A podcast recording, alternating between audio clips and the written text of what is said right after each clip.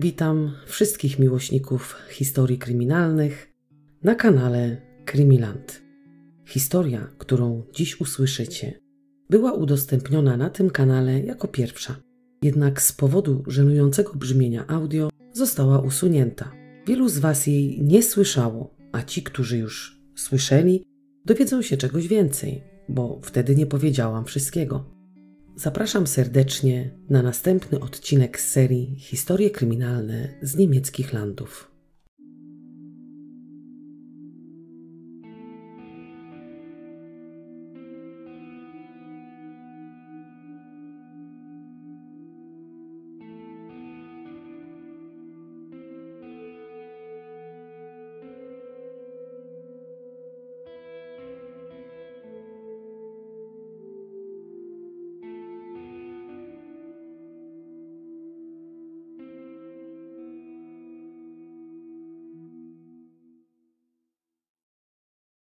Dziś zabieram Was do Frankfurtu nad Menem, miasta, które jest bardzo ważnym centrum finansowym państwa. Czym się różni Frankfurt od innych wielkich niemieckich miast?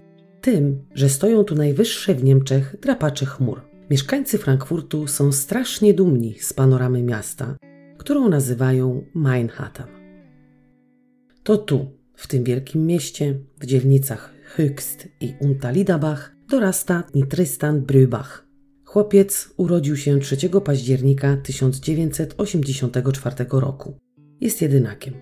Jego życie nie należy do łatwych. Nie ma beztroskiego dzieciństwa. Dość szybko musiał dorosnąć i stać się samodzielny. Matka ma poważne problemy z uzależnieniem od narkotyków. Kilka razy próbowała zerwać z nałogiem, jednak otaczający ją ludzie, jak i dzielnica, w której mieszkała, nie miała na nią dobrego wpływu. Dostęp do tego typu środków miała na wyciągnięcie ręki i za każdym razem wracała do tego, z czym starała się walczyć. Kiedy Trystan ma 10 lat, jego matka jest po kolejnym odwyku.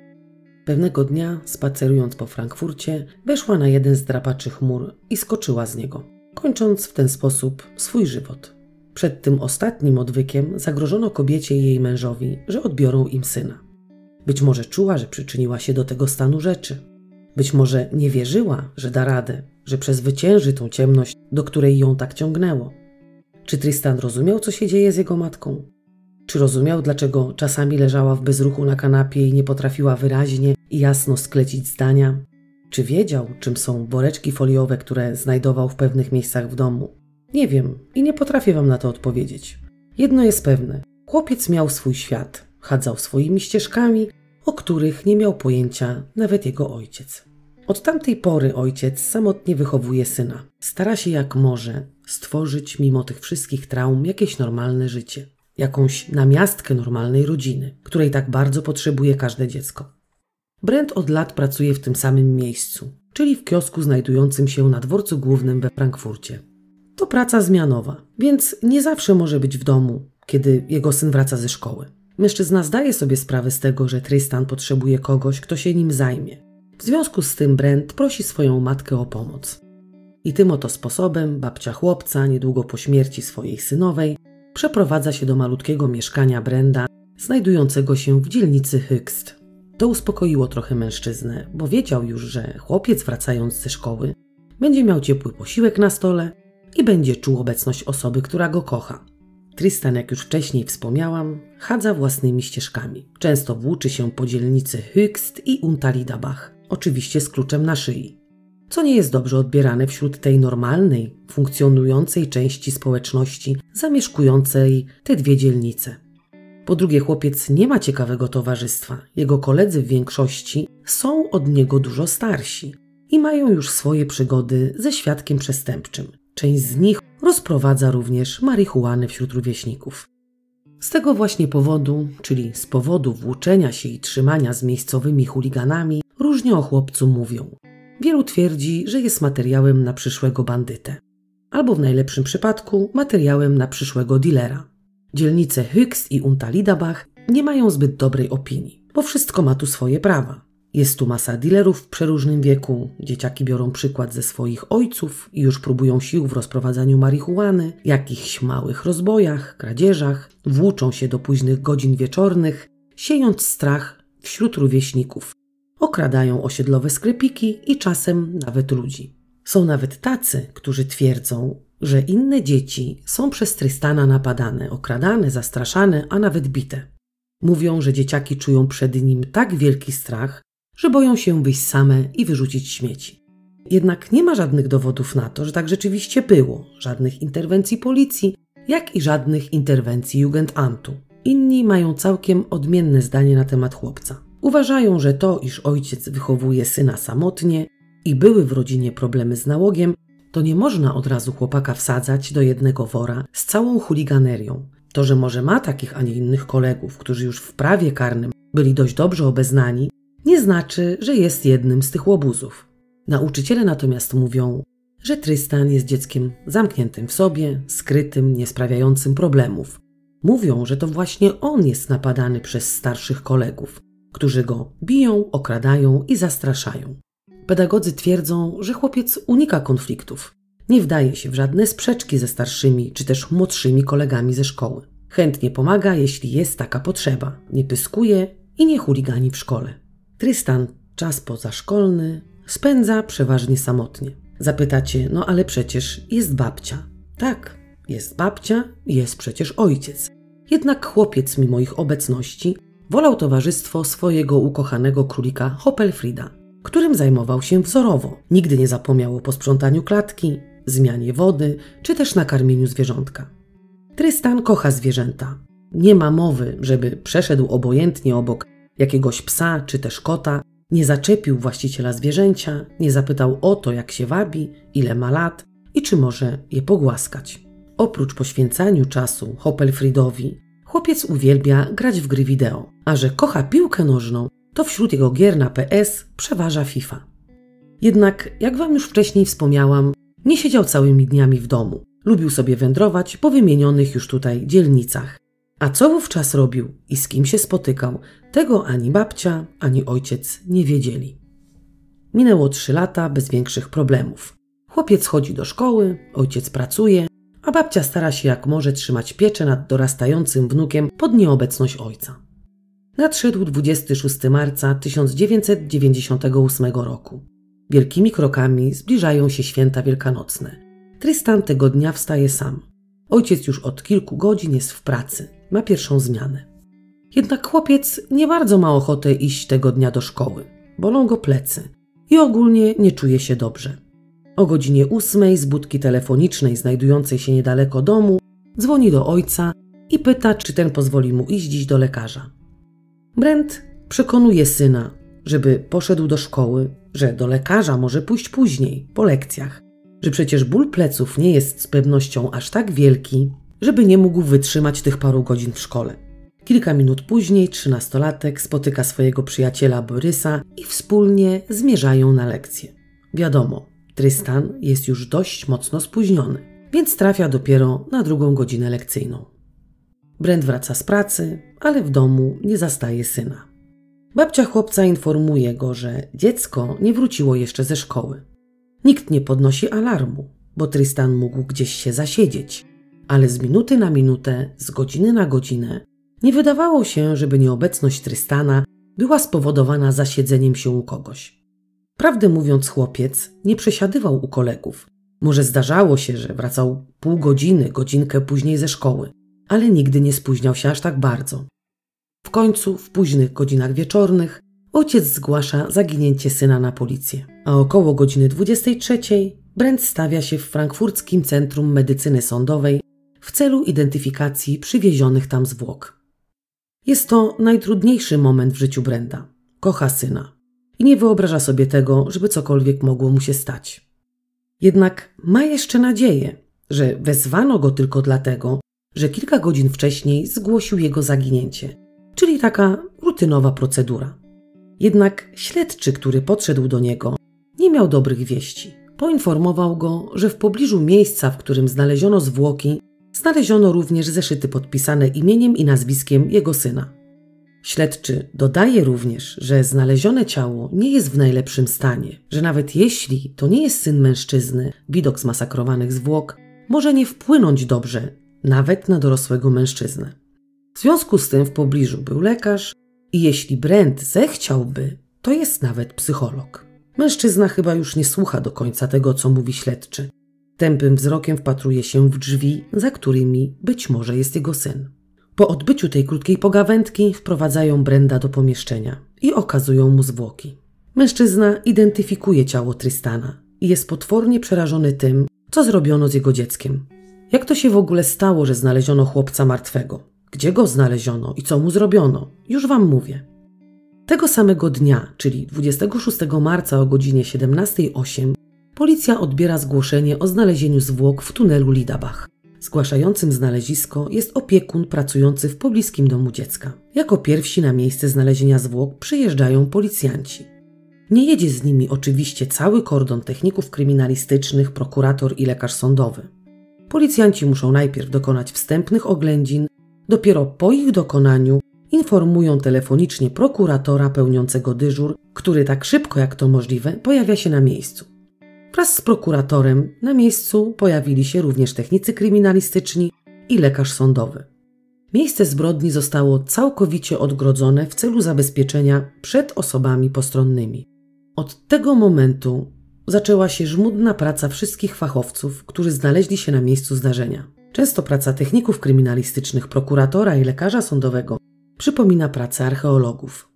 W międzyczasie, kiedy dokonywano oględzin miejsca zbrodni i oględzin zewnętrznych zwłok, przesłuchano mężczyznę, który powiadomił policję. Chciano wiedzieć, w jakich okolicznościach doszło do odkrycia ciała w tunelu.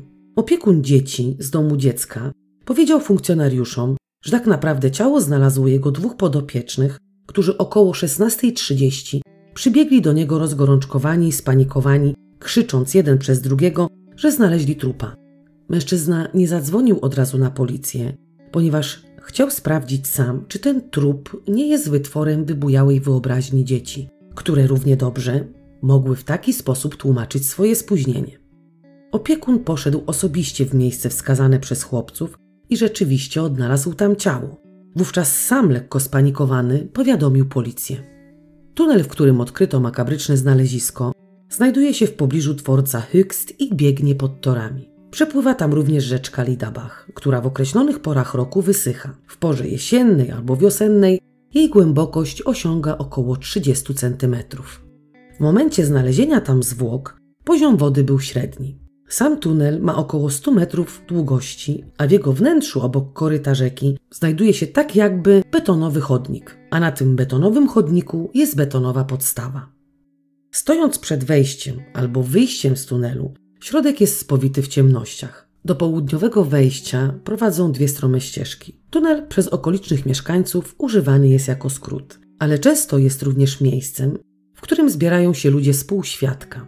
Dilerzy właśnie tam handlują tym, czego potrzebują narkomani, alkoholicy ucinają sobie tam krótkie drzemki. Także, jak sami widzicie, nie jest to miejsce, w którym można by było poczuć się bezpiecznie. Z powodu obrażeń policja nie była w stanie zidentyfikować zwłok ale przy południowym wejściu do tunelu leżały porozrzucane książki i zeszyty szkolne. Śledczy nie mieli jednak pewności, czy należały one do ofiary. Okolica nie była utrzymana w czystości.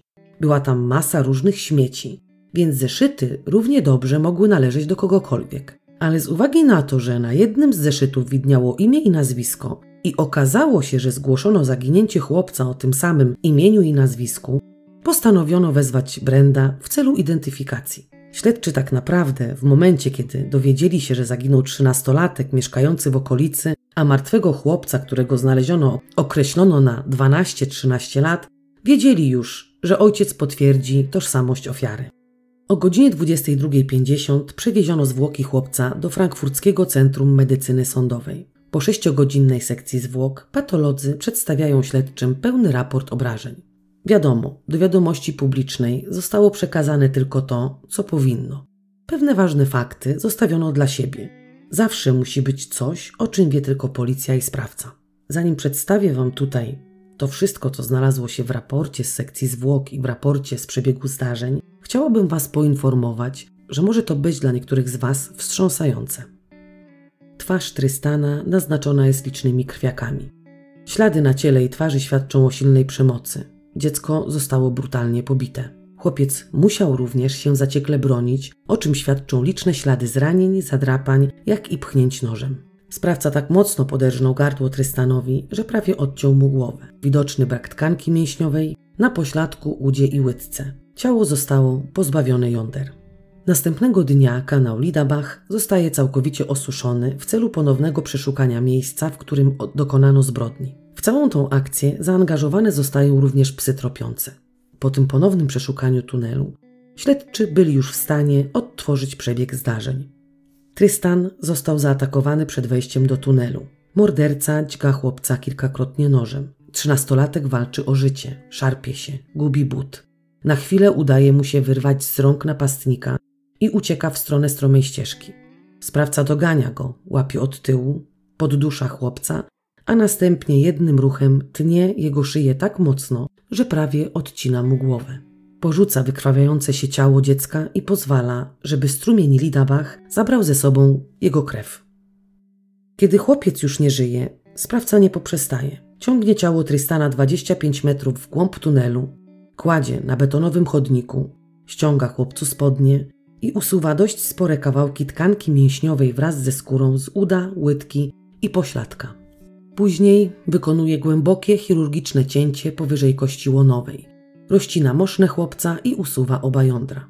Nie ucieka, nie zostawia ciała po dokonaniu tych wszystkich czynności.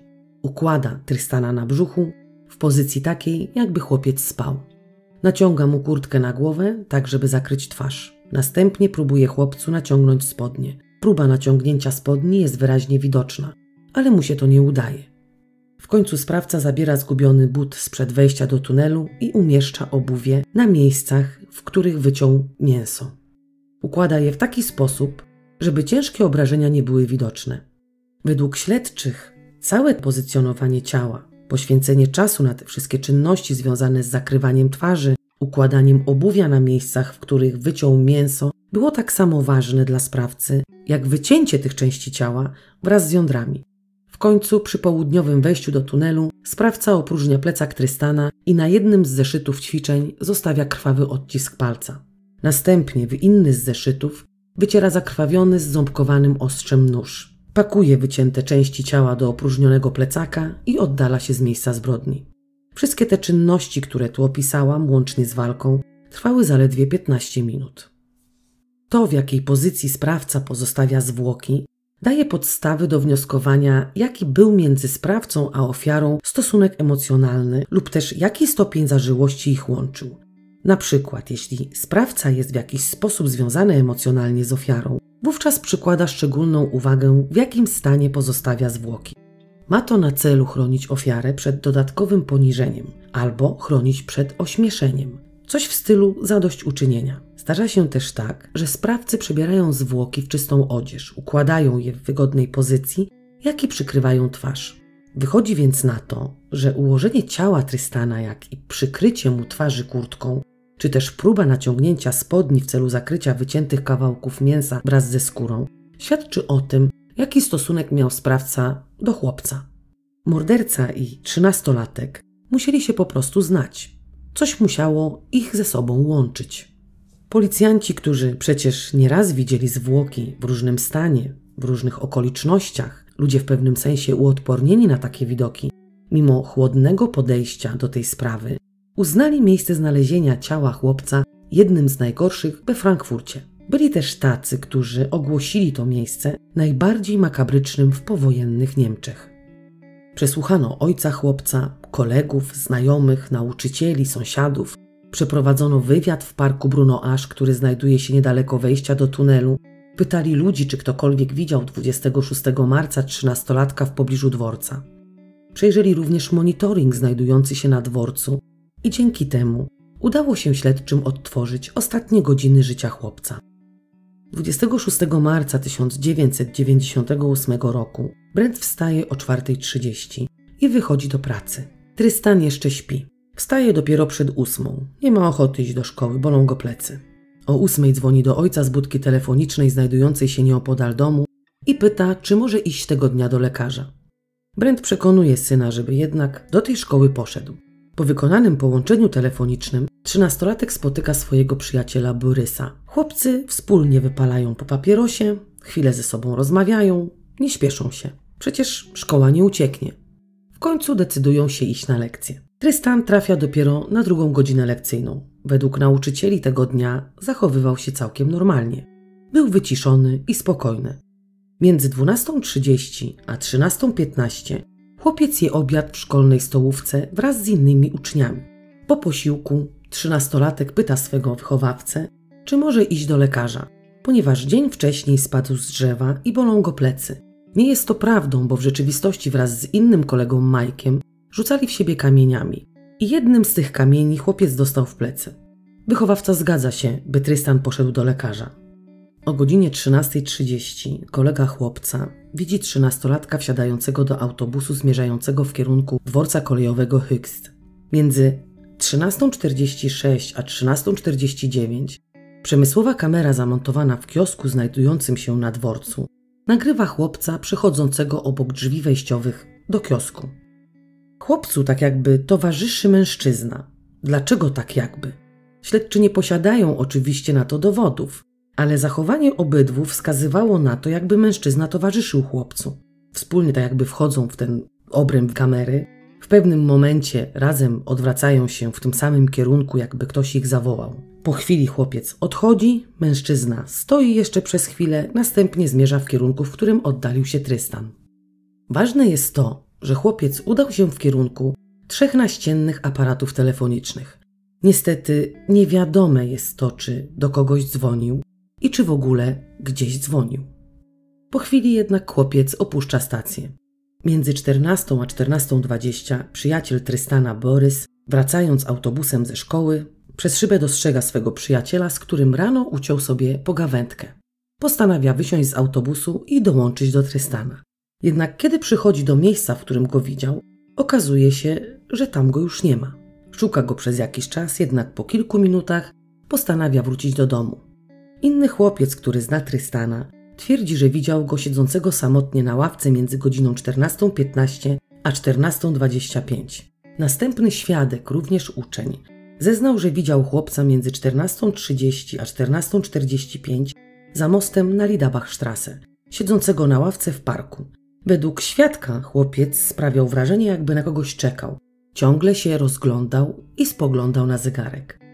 O godzinie 15.20 kobieta spacerująca z psem zostaje zaczepiona przez chłopca siedzącego na ławce w parku Bruno Ash, który znajduje się nieopodal dworca kolejowego Hykst. Trystan, jak już wam wcześniej wspomniałam, nie jest obojętny wobec zwierząt.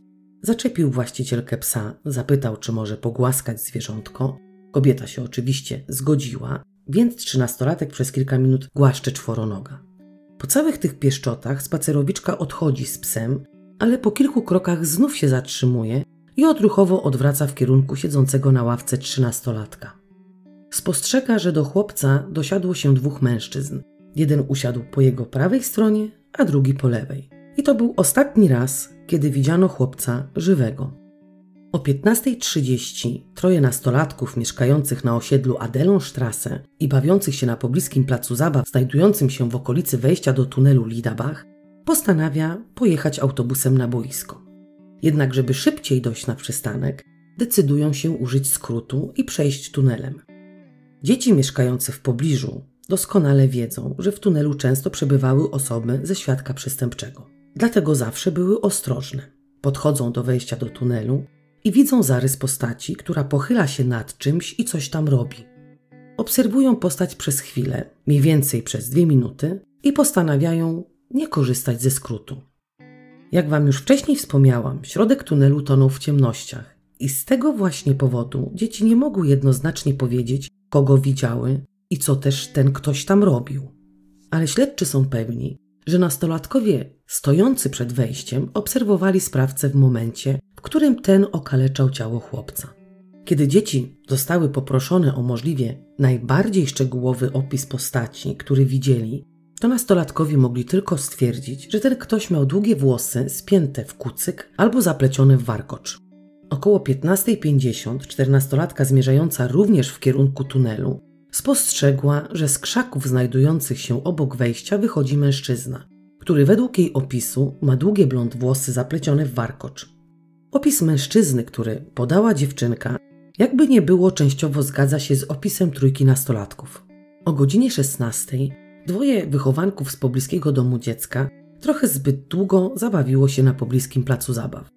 Postanawiają więc skrócić sobie drogę i przejść tunelem. Co za tym idzie, odkrywają tam ciało Tristana leżące na betonowej podstawie i uciekają przerażeni. Powiadamiają opiekuna o makabrycznym znalezisku. Opiekun idzie osobiście na miejsce sprawdzić, czy rzeczywiście leżą tam zwłoki i powiadamia policję. Pomimo tego, że śledczy mieli odcisk palca sprawcy i jego częściowy opis, sprawa utknęła w martwym punkcie. Ojciec chłopca tak naprawdę nie miał pojęcia, co jego syn robił w tej okolicy. Nie potrafił również odpowiedzieć na pytanie, dlaczego po zwolnieniu się z lekcji trzynastolatek nie poszedł do lekarza, czy też nie wrócił do domu. Z tego, co tutaj usłyszeliście, nie wynika zupełnie nic. Z zeznań świadków, którzy widzieli chłopca, możemy się tylko dowiedzieć, że Trystan kręcił się w okolicy dworca sam. Nie był tam z żadnym z kolegów. Dwóch dorosłych mężczyzn, dosiadających się do chłopca, mogłoby świadczyć o tym, że ten był być może z nimi umówiony, ale niekoniecznie musiało tak być. Mógł być przez nich równie dobrze zaczepiony.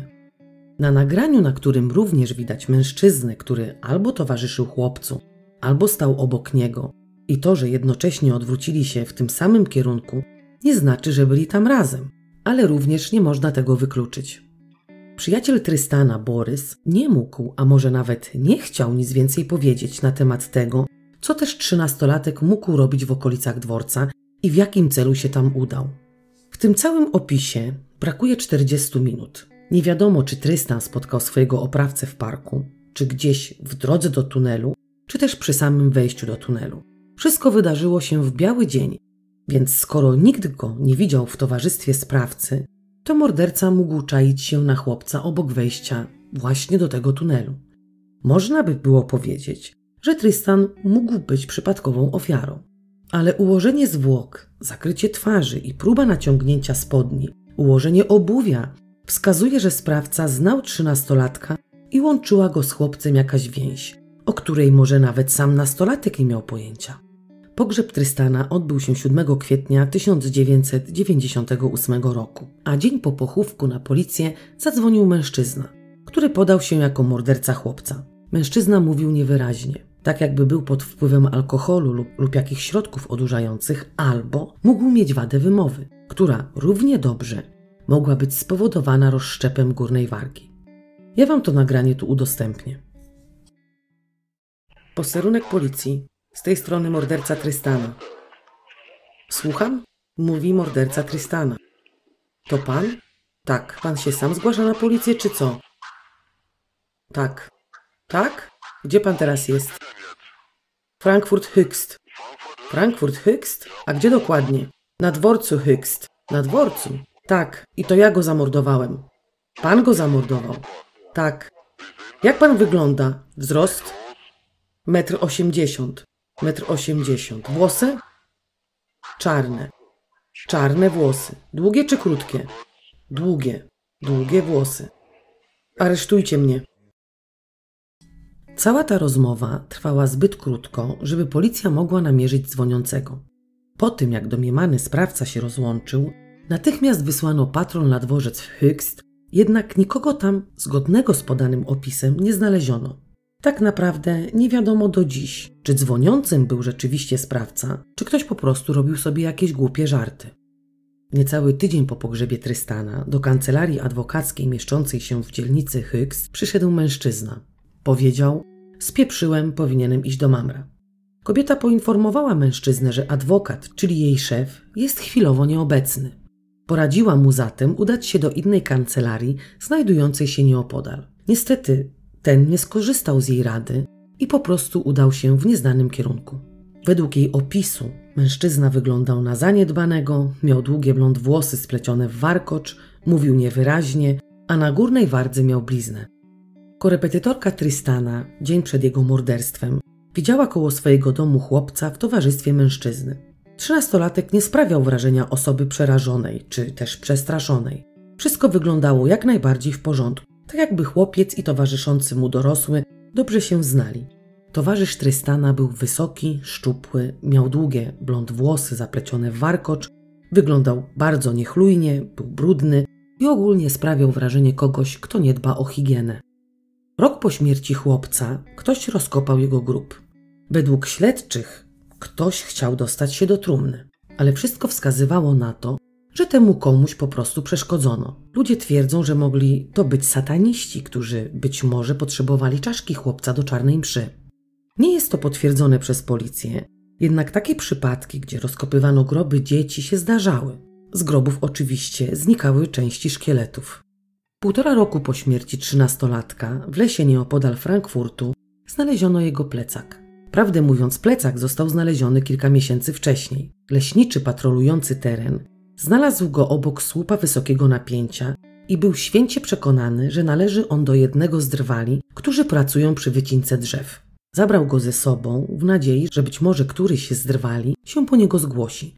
Odstawił w garażu i zapomniał o sprawie. Kiedy policja w telewizji udostępniła zdjęcie plecaka Trystana, leśniczy wówczas przypomniał sobie o znalezisku i zgłosił to na policję. Po dokonanych badaniach DNA okazało się, że był to właśnie plecak chłopca.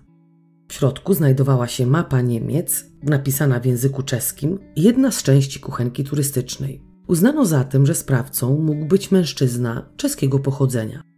Wiem, że niektórzy z Was, słysząc to słowo, dostają gęsiej skórki, ale muszę to powiedzieć.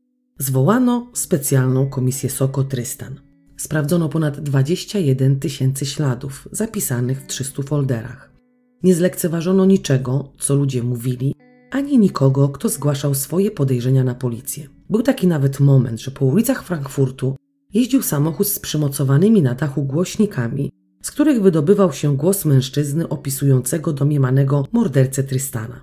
Uznano, że sprawca mieszkał w okolicach miejsca zbrodni, więc według śledczych taka metoda mogłaby być skuteczna, ale równie dobrze mogła mężczyznę wypłoszyć, mógł się wyprowadzić, zmienić nie tylko miejsce zamieszkania, ale również i kraj. Krwawy odcisk palca, który sprawca zostawił na jednym z zeszytów chłopca, nie naprowadził śledczych na nikogo konkretnego. W związku z tym w 2002 roku poproszono wszystkich mężczyzn, którzy 26 marca 1998 roku zamieszkiwali dzielnice Höchst oraz Untalidabach i mieli wówczas między 18 a 49 lat o dobrowolne złożenie swoich odcisków palców. Oprócz ciągle mieszkających tam mężczyzn, poproszono również tych, którzy mieszkają bądź też mieszkali w okolicznych dzielnicach albo dojeżdżali do jednej z tych dzielnic po pracy. Stawiło się trochę ponad 96% mężczyzn zamieszkujących Höchst i Untalidabach. Specjalna komisja Soko zachodziła w głowę, dlaczego pozostali odmówili pomocy i współpracy. Nawet trochę przejrzeli ich przeszłość i według śledczych, jeśli nie dokonali zbrodni, nie powinni mieć obaw związanych z badaniem. Kiedy pobierano te odciski palców, zdecydowano raz jeszcze omówić przebieg wydarzeń, obraz obrażeń i motyw, jakim kierował się sprawca, z zespołem ekspertów policji i ze środowiskiem akademickim. Wierzono, że nowe spojrzenie może zwrócić uwagę na coś, co być może zostało pominięte. Doszli również do wniosku, że sprawca może równie dobrze nie mieszkać już w pobliżu tych dzielnic. Mógł zmienić miejsce zamieszkania z różnych powodów. Głównym śledczym, który zajmuje się sprawą, jest Uwe Fej. Trafił do zespołu Soko Trystan kilka miesięcy po znalezieniu zwłok chłopca. Według opinii jego kolegów, śledczy jest twardym i niezmordowanym w poszukiwaniach człowiekiem. Nie był na miejscu zbrodni i nie widział zwłok trzynastolatka, ale kiedy patrzy na zdjęcia, cieszy się, że oszczędzono mu tego widoku na żywo. Śledczy w 2006 roku ponownie zasiadł do akt i przeglądał je kartka po kartce szukając z nadzieją czegoś, co mogłoby zostać przeoczone. Zauważył, że ciągle przewija się w nich mężczyzna z długimi blond włosami zaplecionymi w warkocz. Do tego dostrzegł, że podobny rysopis miał mężczyzna, który dopuścił się molestowania dziecka praktycznie pod jednym z przedszkoli w dzielnicy Hykst. Do tej pory w programach telewizyjnych czy też w radio dostępny był portret opisowy domniemanego mordercy.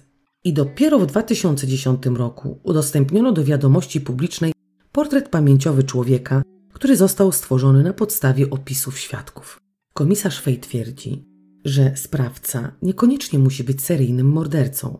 Morderstwo, którego dokonał, mogło zostać popełnione tylko raz i nigdy więcej nie powtórzone. Śledczy uważa również, że sprawcą jest ktoś, kto nie zwraca zbytniej uwagi na siebie, jest społecznie wycofany. Więc jak znaleźć kogoś, kto się nie wyróżnia, nie ma znajomych i być może nawet rodziny? To właśnie komisarz Fej był jedynym, który osobiście odwiedzał tych mężczyzn, którzy nie chcieli dać swoich odcisków palców do badania. W jednym z wywiadów opowiadał, jak stał przed jednym z tych mężczyzn i wiedział, że nie odejdzie, dopóki mężczyzna nie zgodzi się poddać badaniu.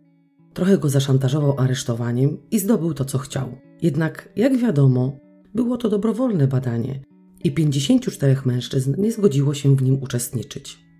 Nam się czasem wydaje, że praca policji powinna odbywać się szybciej, że przecież mogą namierzyć każdego człowieka.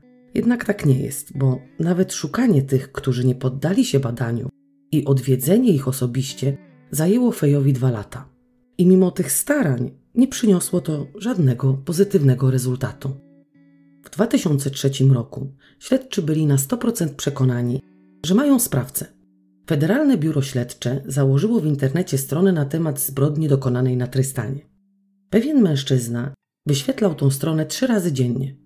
Kiedy policja mu się bliżej przyjrzała, okazało się, że w dzień popełnienia zbrodni był na zwolnieniu lekarskim. Do profilu psychologicznego zabójcy również pasował, ponieważ był wycofany z życia społecznego i nie miał przyjaciół.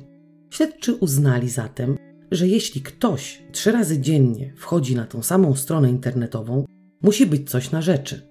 Byli pewni, że to właśnie ten mężczyzna jest sprawcą, ale ich entuzjazm szybko opadł, ponieważ w rzeczywistości to żona tego pana otwierała stronę trzy razy dziennie. No ale jaki miała w tym cel? Przecież to nie Facebook. Kobieta wytłumaczyła, że jej syn ma tyle samo lat, co miał Tristan w chwili śmierci i strasznie się bała o swego syna, bo naczytała się tych wszystkich artykułów, dowiedziała się, jak bardzo okaleczono trzynastolatka i wpadła w jakiś obłęd. Sprawdzała ciągle stronę, czy są jakieś nowe informacje i nowe ślady. No nie da się ukryć, że działanie kobiety było mało logiczne, ale jej wyjaśnienie i przedstawienie powodów, dla których to robiła, było dla policji jak najbardziej prawdopodobne. Innym razem pewna kobieta zadzwoniła do komisarza Feja i powiedziała, że to jej mąż jest mordercą. Policja uznała, że może być to prawdą, ponieważ kobieta wraz z mężem i dziećmi w 1998 roku mieszkała naprzeciwko domu Trystana. Czyli mężczyzna i chłopiec musieli się znać. W dzień popełnienia zbrodni jej męża nie było w domu, a sama dzwoniąca nie miała pojęcia, gdzie wówczas był.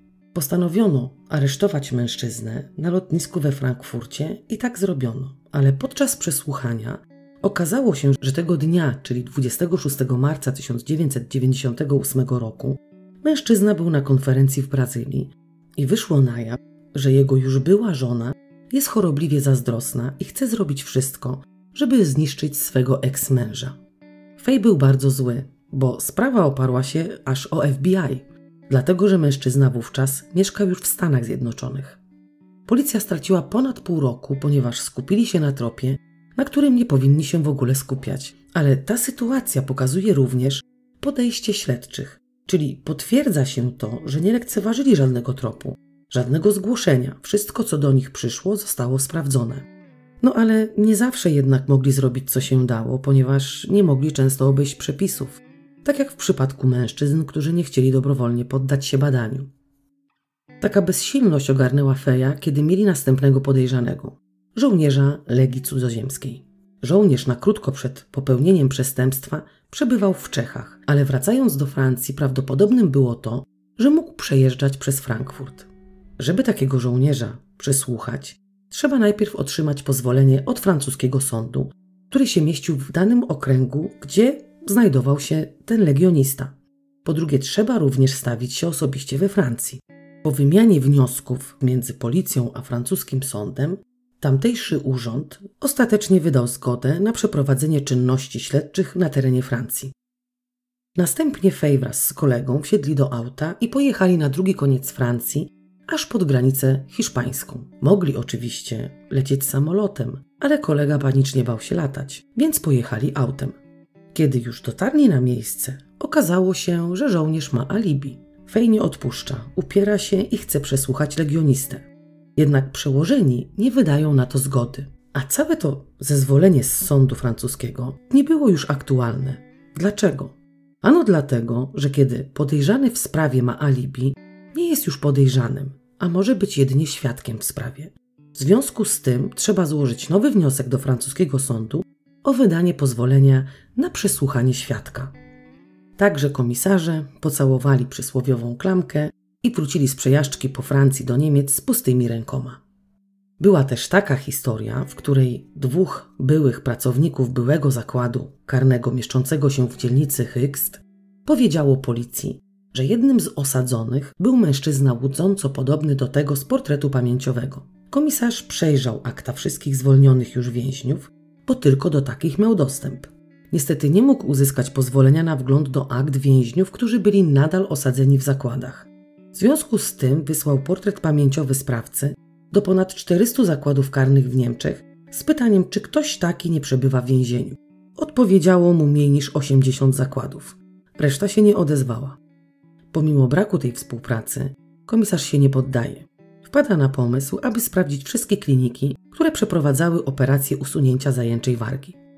Napisał wniosek do sądu o wydanie nakazu wszystkim klinikom, żeby udostępniły karty chorych. Jednak otrzymał odpowiedź odmowną. Sąd nie zgodził się na grzebanie w kartach pacjentów. W 2014 roku stało się coś, co później zwróciło uwagę śledczych zajmujących się sprawą Tristana. To właśnie w tym roku córka Manfreda Ziela, porządkując gospodarstwo domowe ojca po jego śmierci, dokonała makabrycznego odkrycia. Prawdę mówiąc, tego odkrycia dokonał partner kobiety. Manfred Ziel wynajmował garaż, więc uznano, że nikomu już ten garaż nie będzie potrzebny. Co za tym idzie, trzeba było go uporządkować, rozwiązać umowę i oddać klucze. Kobieta do owego garażu wysłała swego partnera. Ten po jakimś czasie zadzwonił do niej i powiedział, że stoją tam szczelnie zamknięte beczki, tak jakby były w nich jakieś chemiczne, trujące płyny. Córka wynajmującego poleciła mężczyźnie, żeby otworzył i sprawdził, co w nich jest. Ten poszedł za radą partnerki i otworzył pierwszą z nich. Okazało się, że w środku było rozczłonkowane ciało. Prawdę mówiąc, części ciała. Ten poszedł za radą partnerki i otworzył pierwszą z nich. Okazało się, że w środku było rozczłonkowane ciało. Prawdę mówiąc, części ciała. Następnie powiadomiono policję. Dochodzenie wykazało, że w beczkach znajdowały się części ciała kobiety, która zaginęła w 2003 roku. Policja początkowo sprawdzała związek Manfreda Ziela z morderstwem Tristana, ponieważ istniało bardzo dużo podobieństw do działań mężczyzny w zakresie modus operandi. Mężczyzna mieszkał niedaleko Frankfurtu, ale ofiary wyłapywał we Frankfurcie. Były to prostytutki, jedna z nich często bywała na jednym z dworców. Okazało się, że tych zamordowanych kobiet było więcej, ale w przypadku jednej ze swoich ofiar mężczyzna położył buty zamordowanej obok zwłok, częściowo zakrywając okaleczenia. Podobnie postąpił morderca Trystana, kładąc buty na miejscach, z których wyciął mięso. Wycięte jądra i kawałki mięśni wraz ze skórą z ciała chłopca, z tych części ciała, są pożądane przez kanibali. Śledczy, którzy pracują nad podobnymi sprawami, twierdzą, że kanibal po zjedzeniu tych, na przykład jąder, osiągnie szczyt spełnienia seksualnego. Dlatego Manfred pasuje do opisu sprawcy. Tym bardziej, że również brutalnie obchodził się ze swoimi ofiarami. Śledczy próbowali pobrać odciski palców z klarnetu, na którym grał mężczyzna, ale niestety nie udało im się to. W związku z tym ekshumowali ciało Manfreda i pobrali odciski z sześciu palców. Następnie porównali z tym, który sprawca zostawił na zeszycie ćwiczeń chłopca. Wynik był negatywny. A w 2017 roku frankfurcka policja ogłosiła, że mężczyzna oficjalnie został wykluczony z jakichkolwiek podejrzeń o zamordowanie chłopca. Mijają lata, komisarz Fej został jako jedyny ze 150 śledczych zajmujących się sprawą Trystana. Uważa, że coś musiało zostać przeoczone, bo pierwszych 48 godzin jest najważniejszych. Mężczyzna jest pewny, że morderstwo zostało dokonane na tle seksualnym, a chłopiec musiał znać swego oprawcę. W 2014 roku zmarł ojciec chłopca. Do końca miał nadzieję, że przed śmiercią dowie się, kto zabił jego dziecko. Przez te wszystkie lata nie mógł pogodzić się ze śmiercią syna. Na pytanie, jaki był naprawdę chłopiec, w jednym z wywiadów odpowiedział, że był taki jak każdy nastolatek. Ci, którzy interesują się zaginięciem Medi McCann, wiedzą, że pojawił się nowy podejrzany w tej sprawie. Ale mężczyzna ten jest również podejrzany w sprawie morderstwa Tristana Brubacha. Christian B. był wielokrotnie karany za pedofilię i według śledczych jest łudząco podobny do mężczyzny z portretu pamięciowego. Aktualnie śledczy sprawdzają, czy mogą być jakieś inne powiązania ze sprawą Tristana. W tej chwili jedyne, co może przemawiać za tym, że to właśnie on dokonał tej zbrodni, jest właśnie tylko i wyłącznie to podobieństwo do mężczyzny z portretu pamięciowego. Szczerze mówiąc, to nie wiem, czy on ma coś z tym wspólnego. Portret pamięciowy został stworzony 14 lat temu i jest porównywany do aktualnego wyglądu mężczyzny. Mężczyzna obecnie przebywa w więzieniu za handel narkotykami. Walczy o przedterminowe zwolnienie. W poniedziałek miała się odbyć rozprawa właśnie w tej sprawie. Skazany został przewieziony do sądu i tam się trochę przewrócił, w wyniku czego złamał dwa żebra. Konkretnie chodziło o to, że nie chciał policjantom pozwolić założyć sobie kajdanek na kostki. Wdał się z nimi w dyskusję i złamał dwa żebra. Tak oczywiście relacjonują zdarzenie policjanci. Jednak adwokat mężczyzny uważa, że ten został brutalnie pobity. Jak się ta sprawa dalej potoczy i czy wykluczą go jako podejrzanego w sprawie Trystana, nie wiem, ale jeśli będę posiadała informacje na ten temat, z pewnością Was poinformuję. Jest jeszcze coś, o czym chciałabym Wam powiedzieć. Ci, którzy słuchali odcinka o rodzinie Szulce, słyszeli również o kimś takim jak Klaus Fejsa. Mężczyzna ma również dużo do powiedzenia w tej sprawie. Analizował nagranie, które Wam tu przedstawiłam, a mianowicie nagranie rozmowy mężczyzny podającego się za mordercę Trystana. Podczas tej rozmowy w tle słychać odgłosy. Internauci zajmujący się tą sprawą uważają, że są to odgłosy ptaków, takich ptaszków trzymanych w klatkach, albo są to odgłosy szczekającego szczeniaka. Klaus na swojej stronie analizował te nagrania, nazywając wszystkich, którzy słyszą tam ptaszki, idiotami. Opisał swoją teorię spiskową, w której twierdzi, że w morderstwo chłopca jest zamieszany jego ojciec, że niby ten handlował swoim synem.